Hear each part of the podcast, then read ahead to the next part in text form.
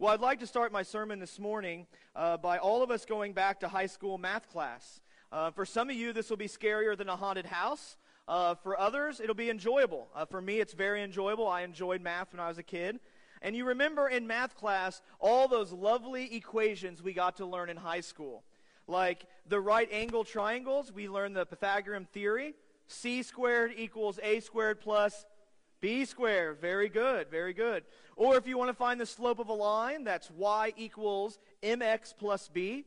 Or think about the areas of the areas and all the equations to find an area. I had to help uh, Dayton with some of his homework this year, and he was doing geometry. The area of a triangle is half times the base times the height. All right? So if you want to find the area of a triangle, it's half base times height. The square is an easy one. That's base times what? Height. That's very easy. The square, the rectangle, just take the two sides. The circle, for us overachievers in the room, the area of a circle is something times radius squared. Pi. Very good. Can someone rattle off pi now? Very good. Very good. See, we're an astute church here. But really, what you learn about math is that other people have done all the hard work. Really, when you think about math and you think about high school math, you're not asked to figure out how to find the area of a triangle. Someone has probably spent like their entire lifetime looking at triangles and trying to find how you can do that. And you learn in one class period what took some mathematician his whole life. Or you learn in science class the law of gravity and how to calculate how fast the apple is falling from the tree, when it took Einstein probably 30 years to figure that out. When you think about math and science, we're really standing on the shoulders of other people's uh, uh, academic success. All right, I did not come up with any equation. And even in my generation, they used to give us little note cards, and we could write all the equations that we could fit on one note card. So you didn't even have to memorize the equations. All you had to be able to do was the algebra to figure or to solve the equation and plug in the right numbers. Well, folks, not to burst your bubble, but that's really how Christianity works. Uh, we're not asking you to do any work today to save yourself. We're not asking for you to, uh, to figure out or to solve or to somehow philosophically figure out how to have a good standing with God.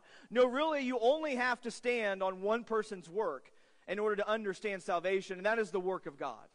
Uh, religion or Christianity is very similar to mathematics. God has done all the work. God sent his son to live a life you couldn't, to die a death you deserved, so that God could offer you forgiveness and mercy and grace. And you don't have to do anything other today other than this. You have to understand what God has done for you. You have to understand the good news of God. His son came, the life he lived, the death he gave, the sacrifice he made. And then you have to be willing to accept that. You have to be willing to change your relationship with two things today. You have to change your relationship with sin you have to say, it's no longer about gratifying myself. It's no longer about living for myself. I am turning away from my worldly way, and I am turning to God's way. And I understand that if I'm willing to turn from the world, and I'm willing to turn to God, then the work that Jesus did saves me. Isn't that amazing?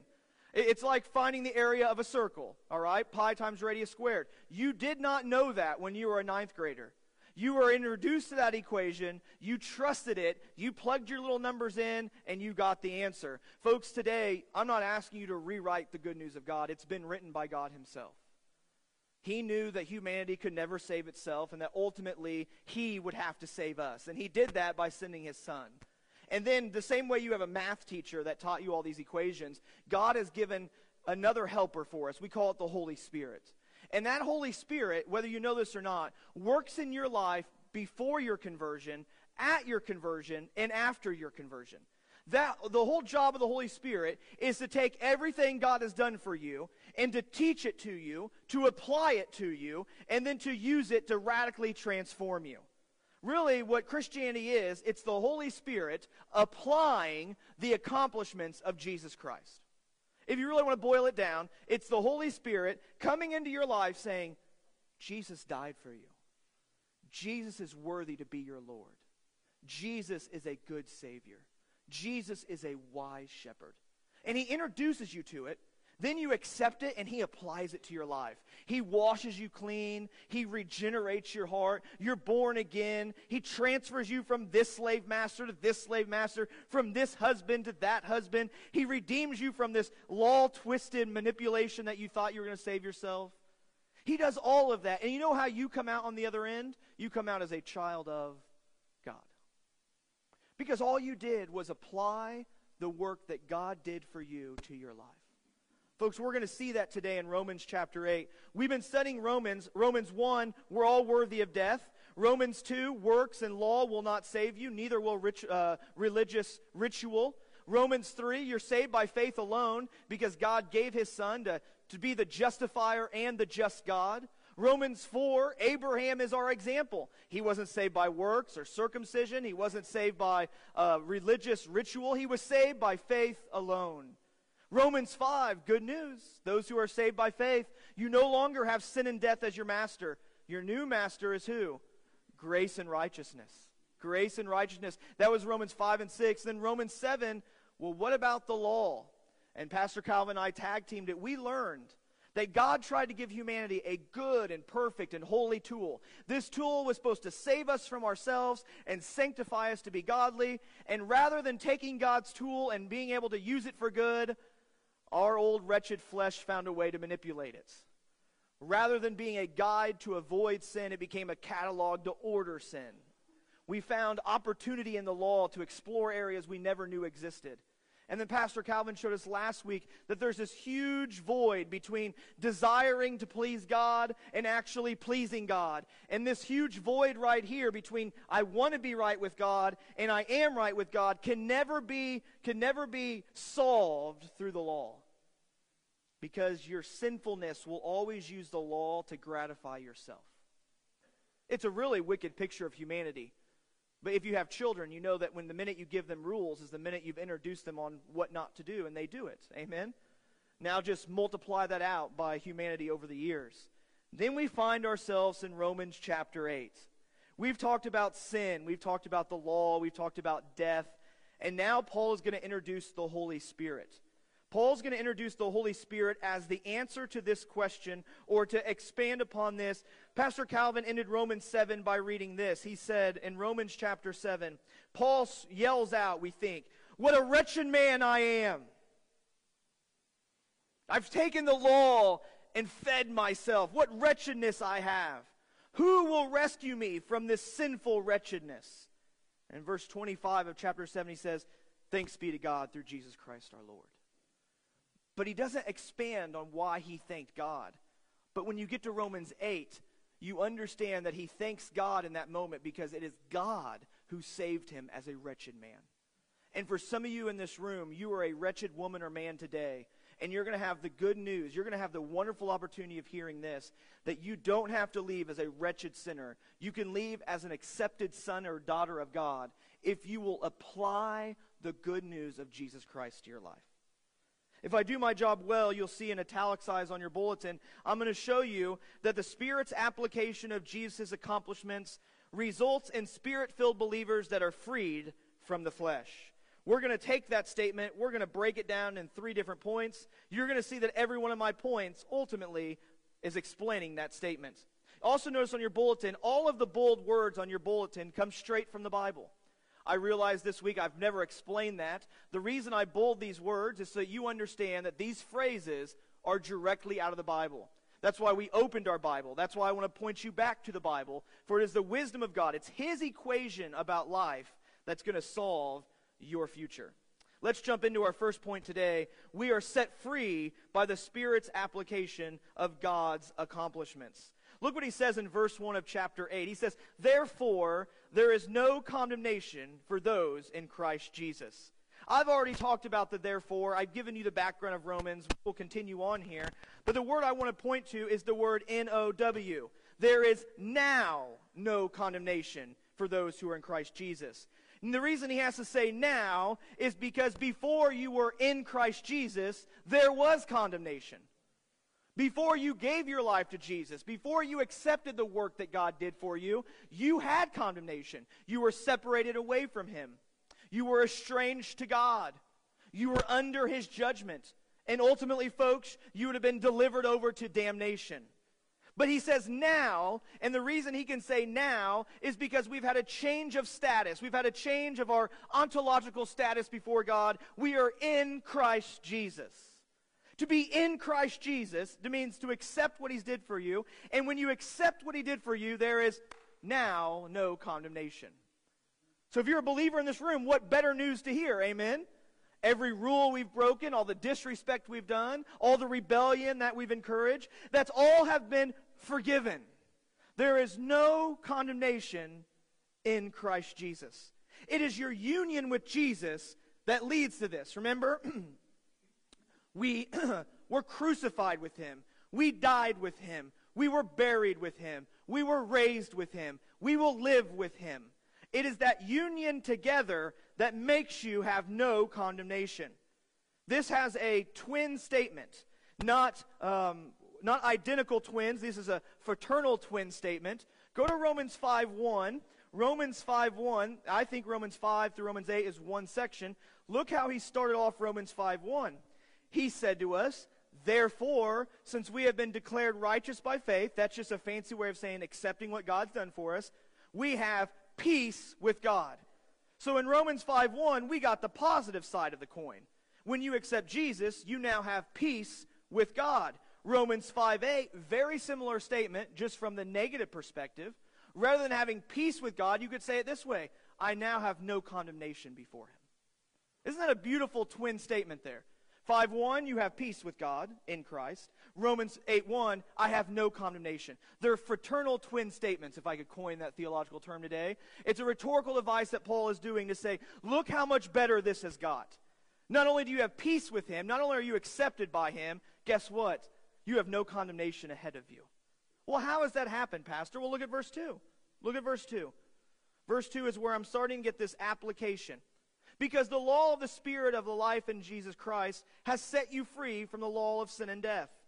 Well, there's a lot of theological uh, verbiage in this. When you see the law of the Spirit, you could put in parentheses the authority of the Spirit. Because the authority of God's Spirit, and what does the Spirit of God's authority bring? He brings life. See that of life? The Spirit of life, the Spirit that gives life, the life giving Spirit. The authority of the life giving spirit that you got in Jesus has what? Has set you free. And free indeed I am. I have been set free from the authority or the principle or the sway of sin and death. What a beautiful picture. We saw this already. Remember the slave imagery? Your ownership has been transferred from the, the master of sin and death to the master of what? Jesus Christ, grace and righteousness. You had an old husband. You died to that husband so you could marry a new husband.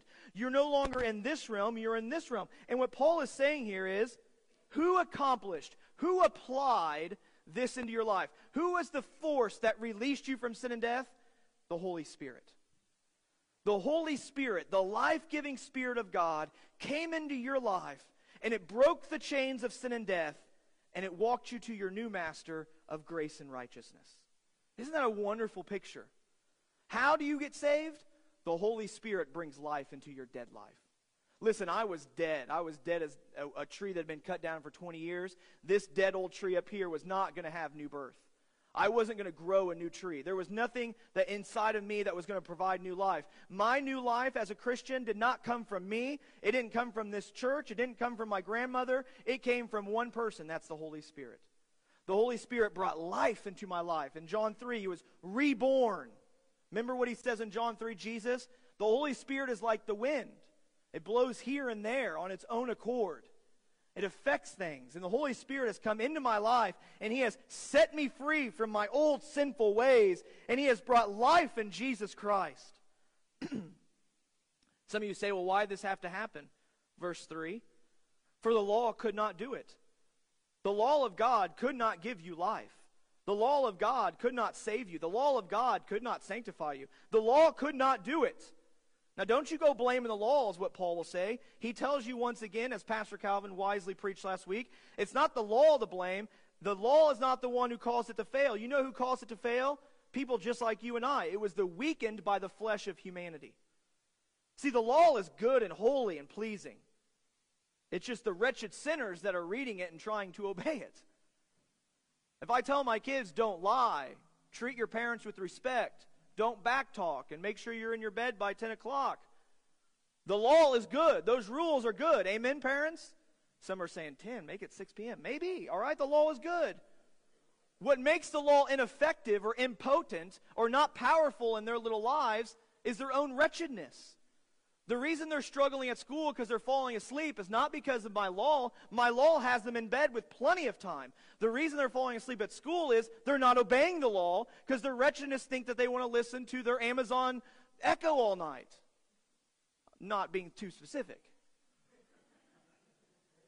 It's not the law. It's the people who have the law. And I'm not pointing fingers just at children, adults in here. When God says, don't commit adultery, don't look at a woman, don't lie, don't be greedful, don't build barns you think you're going to have forever, but give your kingdom treasures to the kingdom so we can grow and go and get all the Gentiles to faith. That's a good law, amen? What makes it impotent is not the law, it's us who follow it. Jesus wisely said that. Sermon on the Mount, Jesus lets us know really the law was a good mediation the law said don't commit adultery. If you really want to know God's holiness, it's don't even look at a woman. God gave us half the rule and we couldn't even obey it. And then one of my favorite parts in this sermon, it's all been kind of negative so far, but we get to this good point right here in Romans 8 3 at the end. What the law could not do since it was weakened by the flesh. And then look at those next two words, and by golly, our eternity is radically changed by these two. God did. You want to know the shortest answer of Christianity? Everything you couldn't do, God did. God did. And then he goes on to tell us four things that God did that may we never take for granted. The first one is this. It says later on in those verses, we'll just read it. God did. He condemned sin in the flesh by sending his own son in the likeness of sinful flesh as a sin offering, in order that the law requirement would be fulfilled in us who do not walk according to the flesh, but according to the Spirit. The first thing I read in that is God sent his son. The first thing God did when it came to our salvation and our sanctification. When I use the word sanctification, just think how do you make a wretched person into a God honoring person? I am saved immediately. God accepts me in my wretchedness. He does not want to let me stay in my wretchedness. He wants me to progress to maturity. And how did God save and sanctify me? The first thing did is He sent His Son. And I preached this about three or four weeks ago. Even as the rebellion of humanity increased, God's grace increased more. God's graciousness to send Jesus wasn't even discouraged by 2,000 years of mockery. God's grace ran deeper than human sinfulness. God sent his son out of grace. The second thing he did is he sent his son in sinful flesh. Notice that word in your Bible, likeness. There's more written on this word than anyone wants to read in one week. Paul has a struggle here. He wants to say that Jesus was sent in the flesh. He wants to say that. But we know from Romans that when he talks about the flesh, the flesh is something that is completely dedicated to worldliness. When he says your flesh, he's talking about your obsession and your prioritization of the world. Now, let me ask you did Jesus come with a mentality of being obsessed and prioritized to the world? No. But at the same time, if we say, well, we're not going to say Jesus came as a human or in the flesh. Well, now we're into a bigger problem because he did come. Jesus had to be a man. He had to be the perfect Israelite. And we know that Jesus was born of the flesh. He was born of a woman under the law. So on one side, he was born as a human, and on the other side, but not a human that ever sinned. Do you see the tension there? You can't deny the reality that Jesus came, or you're really in a pickle. And you can't say that Jesus ever sinned. But we know that every human goes on to sin. You see the problem here. This is what I should do as I read my books all week. You see the problem. So Paul inserts a word here likeness. Likeness. Jesus came and he took on flesh in the likeness of it. Yes, he was fully human, but he did not have a sinful nature. Now, I don't need to get into all the how did this God accomplish this. I can just accept the fact this is what God did, and this is how God says it. Jesus came fully as a human. He was fully human and fully God, and yet he never what? Sinned. He sent Jesus in the likeness of our flesh. And then get this, guys, even though he never sinned, the Bible says he sent him as a sin offering. He says that right there in those verses. He sent him as a sin offering. It says that right there in verse 3. In the likeness of sinful flesh as a sin offering. This is the same Greek word used in Leviticus and Numbers in the Greek translation of the Old Testament for the offering that was given in Leviticus and Heat Numbers for for uh, for unplanned sin or for unknown sin. This is the offering that they would give God in order for God to then grant them forgiveness. And he did God did that because he wanted to see that something had to be given, something had to be sacrificed, life had to be uh, killed, there had to be the shedding of blood, there had to be a substitute in order for God to grant. There had to be just and the justifier. But now we're not giving an animal. It says that he sent his son as a sin offering. Jesus is our sin offering.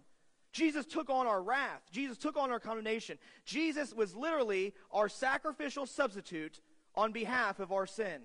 He sent his son in the likeness of flesh as a sin offering so that he could do the very beginning of verse four, 3, 4, no 3, so he could condemn sin in the flesh. Here's what I want you to hear when you hear the word condemn God denounced it and God dealt with it. Or if you like different D words, he declared our acts unrighteous, and he delivered the necessary punishment upon Jesus. To condemn something is to denounce it. That is wrong and that is bad. And then it is to deal with it execution. And that's what he did with Jesus. In the flesh, the Father looked upon Jesus after Jesus took on all of our flesh, and he said this condemned. He was condemned to death because he took on your sin and your sin and your sin and your sin. All of our rebellion was laid upon him. He wasn't condemned because he was sinless. But when he's on that cross as a sacrificial substitute for our sin, he is condemned on the cross. And God says that he denounces those acts, all of that sin, and then he delivers the necessary punishment. He pours his wrath out upon him. And when it's over, we can say this God judicially denounced and dealt with sin once and for all. God accomplished the condemnation of sin on the cross. And today, if you will put your faith in Jesus, the Holy Spirit applies that accomplishment to you so that your condemnation was condemned at the cross. His death becomes your death, His sacrifice becomes your redemption. And without that application, folks, without applying what Jesus did on that cross, while it may be sufficient for you, it won't be effective. And you'll still be under condemnation, estranged from God, and heading towards eternal damnation. And then Paul says in verse 4, before I illustrate all this, he says in verse 4, God did this in order that the law's requirement would be filled in us who do not walk according to the flesh, but according to the Spirit. One of the reasons Jesus died on that cross, folks, is so that God's people, for the first time, could obey God's moral law. I like this line by John Stott. He says, The flesh renders the law impotent, the Spirit empowers believers to actually obey it. When Jesus died on that cross for the first time, God's people have the advantage of getting indwelt with the Spirit, and for the first time, they can honor God the way God wants to be honored. A lot of times you see, I'd like to teach you a like an outreach tool here, and it's really easy to explain what Jesus had to do. And I use this. You'll also see a bridge, but I like this a little better because it's vertical nature. But if you're at a, a restaurant or a friend at work and you need to explain the gospel based on these verses here, you can say this that in the beginning, all of us start as a sinner down here. By nature, we're sinners. By nature, we live according to the flesh. We weaken God's law. We take everything He tries to do for us and twist it for our own gratification. We all start down here in sin. And there's a barrier between us and God, and that is our sin. God cannot be in the presence of sin.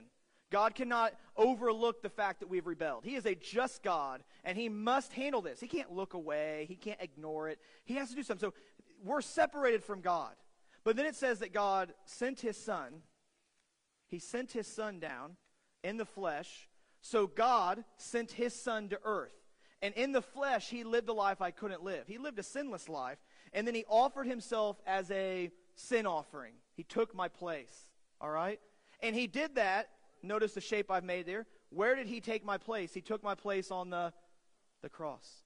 And if I accept that he died for me on the cross and I accept what he accomplished, then for the first time, God and me can be in a relationship.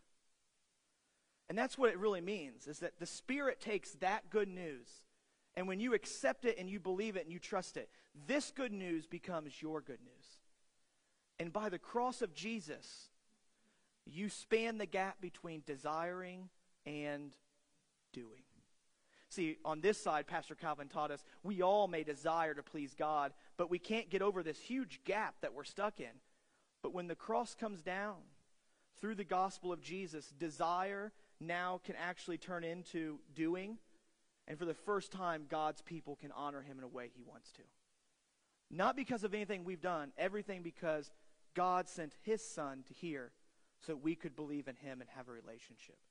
That's what Romans 1 through 4 is really saying, is that the Spirit applies what Jesus accomplished. The second one, which won't take us as long, is that we are set free from sinful gratification. We've preached a lot on this. That's why I say it won't take as long.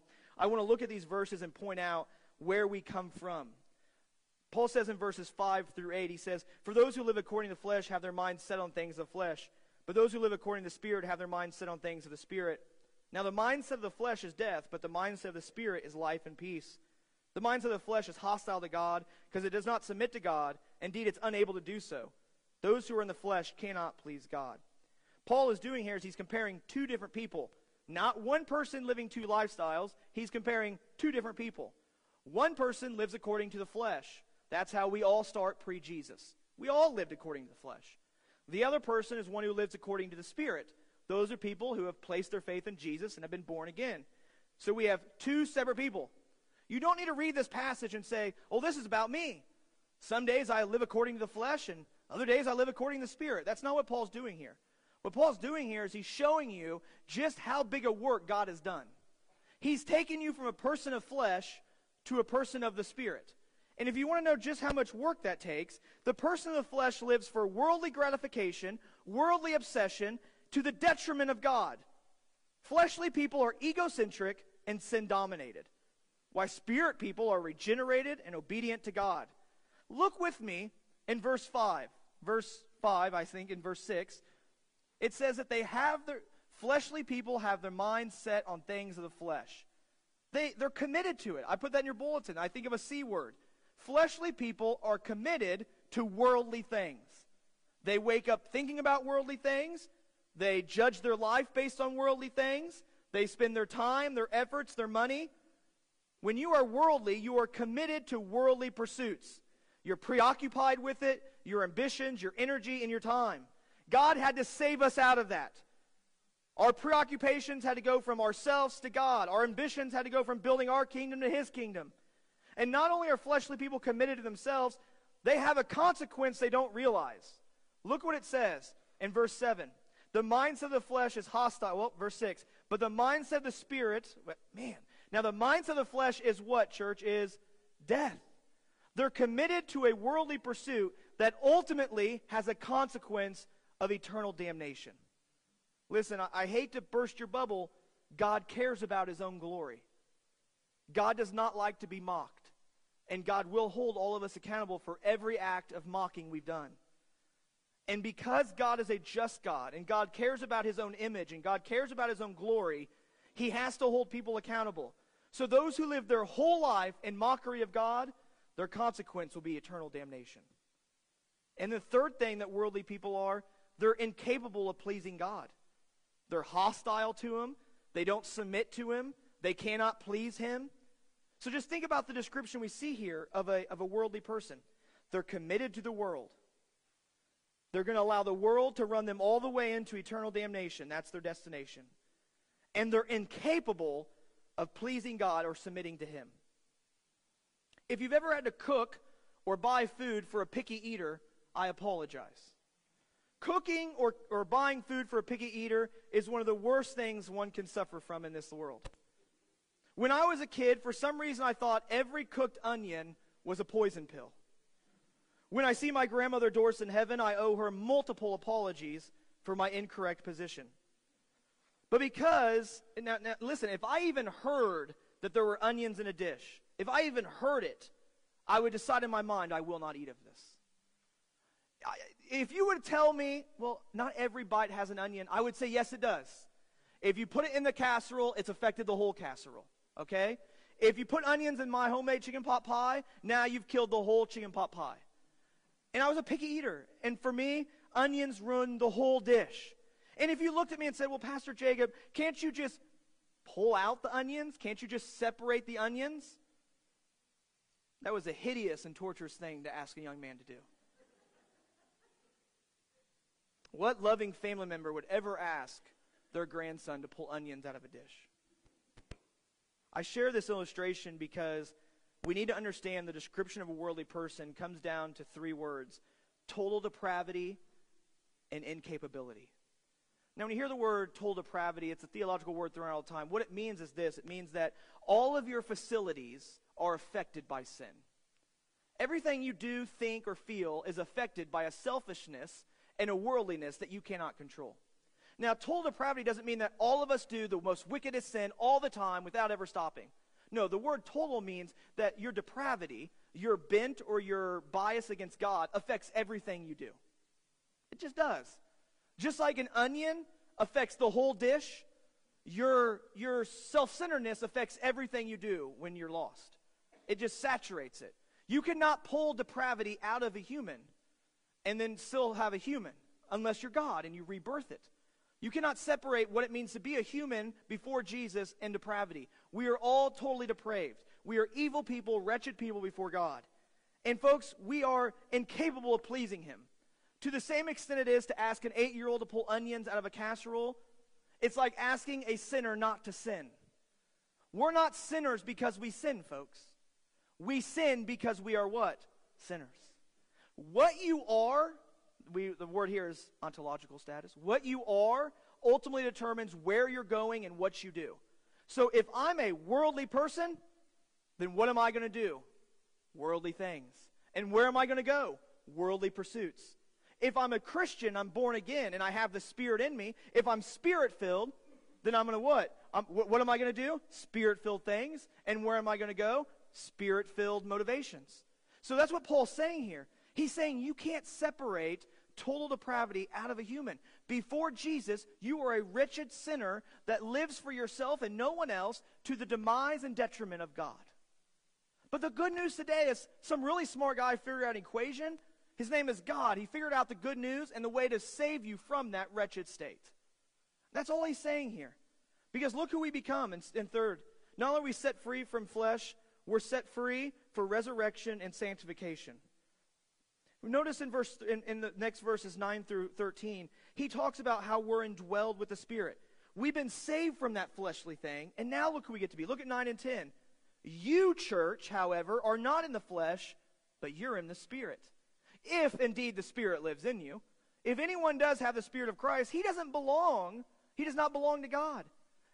Now, if Christ is in you, church, the body is dead because of sin, but the Spirit gives life because of righteousness. Notice he starts off 9 and 10 with these, these conditional statements. You want to know if you're a Christian? Does the Spirit dwell in you? Because that's the only thing different between a lost person and a saved person is the Spirit dwells in them. Now we know the Spirit does a lot of things: justifies, sanctifies, glorifies. Please, I know that there's many depths to the work of the Spirit. But when you really boil it down, who you were before Jesus and who you are after, before you were a wretched sinner under the power of death and sin. After, you're under the influence of the Holy Spirit. God has moved into your life, and God is doing radical things in it. If the Spirit is in you, you are a Christian. This is also a universal promise, folks. You give your life to Jesus today, I can guarantee you the Spirit will move into your life. There is no like uh, hierarchy of Christianity where like, well, the pastors have the Spirit seven days a week, the deacons get it four days a week, and the pew sitters get it Sunday 9 through 11. No. If you are born again in here, what then lives in you? The Spirit. You're not of the flesh, you're of the Spirit. You know why that's good news for you folks? Because Dr. Lloyd Jones said one time, he's a physician, a doctor that turned into a pastor. You know, when you took your first breath, you actually started taking your last breath. Everyone's going to die in this room. Just preached a funeral last Monday, and I said, No one outruns Father Time. It's amazing when you get to that line in the sermon, everyone goes, whoop. Everyone's going to have a funeral. I tell everyone when I preach a funeral, one day a guy like me is going to stand up here and have to talk about God at your service. No one outruns it, no one avoids it, no one dodges it. When you took your first breath, you started to take your last breath. Father time wins every time. Okay? Here's the good news, Christian. Your body may be dead, but look at verse 11. Or verse 10 11. Your body may be dead, but the Spirit gives life. And if the spirit of him who raised Jesus from the dead lives in you, then he who raised Christ from the dead will also bring your mortal body to life through the spirit. What we see here is what? We see that Jesus is the pattern and pledge that if the Spirit lives in you, while you may die one day physically, you will be resurrected and you will live eternally. Well, Pastor, how do you know that? Because the grave's empty. Jesus was raised once and for all, never to die again. If the Spirit lives in me, the same Spirit that raised Jesus from the dead, then I know one day that my funeral is not a period at the end of my life, it is a comma because there's more to be written about where I'm going. I'm going to be raised, folks. And I'm going to be raised not based on my righteousness, verse 10, but because of righteousness, the righteousness that God gave me. I'm not going to spend eternity with God because I'm such a great, perfect person. I'm going to spend eternity with God because the righteousness of Jesus has qualified me for his dwelling. The third point, I do got to get going here, is just obligation to the Spirit. Folks, I cannot emphasize this point more. Look at verses 12 and 13. You love the fact God lives in you. You love the fact that He's going to raise you from the dead. Well, verse 12 and 13, he says, So then, brothers and sisters, we are not obligated to the flesh to live according to the flesh. Because if you live according to the flesh, you're going to die. You keep living according to the flesh, we're just going to assume you never were saved to begin with. But if by the Spirit you put to death the deeds of the body, you will live. Listen, not only does God want to give you eternal life, folks, He wants to give you a rich, abundant, satisfying life now. He really does. John 17, 3 says, This is eternal life, that you may know the Father and the one whom He sent. Listen, I get eternal life now. I get to know God. I get to enjoy God. I get to hold a baby and see the, the, the fingerprints of the Creator all over it. I get to walk outside of Missouri, snow on Monday, 75 on Friday, and I get to praise God who does that. I get to enjoy God. I have eternal life right now. But here's the trick to experiencing eternal life to its fullest right now. Paul says you must put the deeds of the body to death.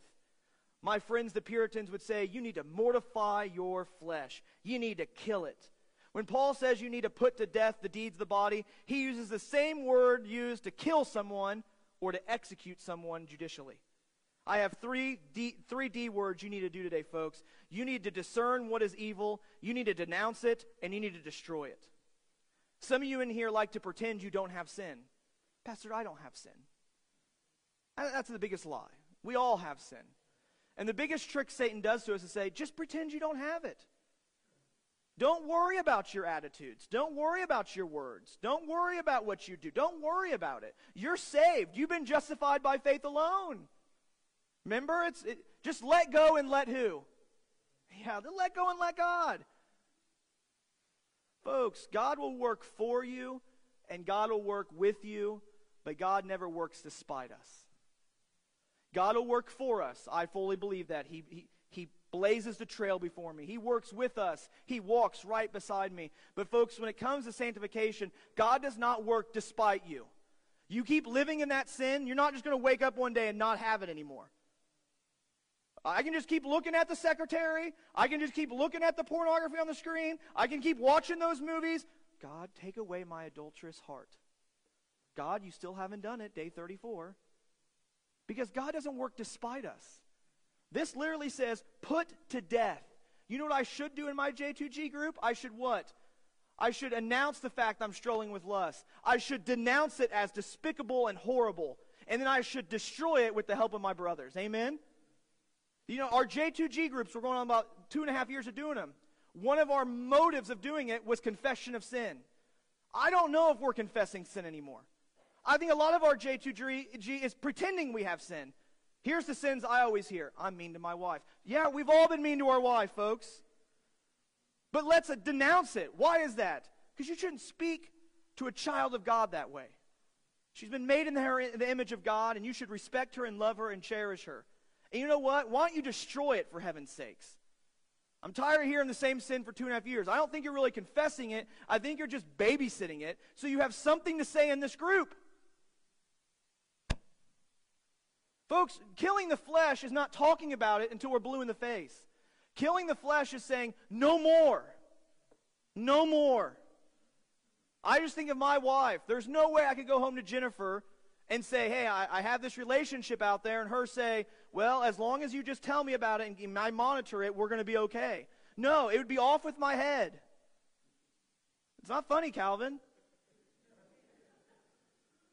And we all need to have it. Listen, we always talk about sexual sin this way, but what about our, our times and energy? Some of you spend your whole life trying to build the greatest pot of money and legacy that you can leave to your children, to the detriment of God. And all of us in this room know it. All of us in this room look around. And the sad thing is, your brothers and sisters say, if they love the Lord as much as they love XYZ, this church would be set on fire. And we're guilty of talking about it for 15 years as your pastors. Rather than what? Identifying it, denouncing it, and destroying it from the body. All of us are guilty of this. We all should be pushing each other to godliness rather than pretending it's not there, pretending we don't have sin. Folks, the greatest tool God's given you in your spiritual walk is these people sitting around you right now.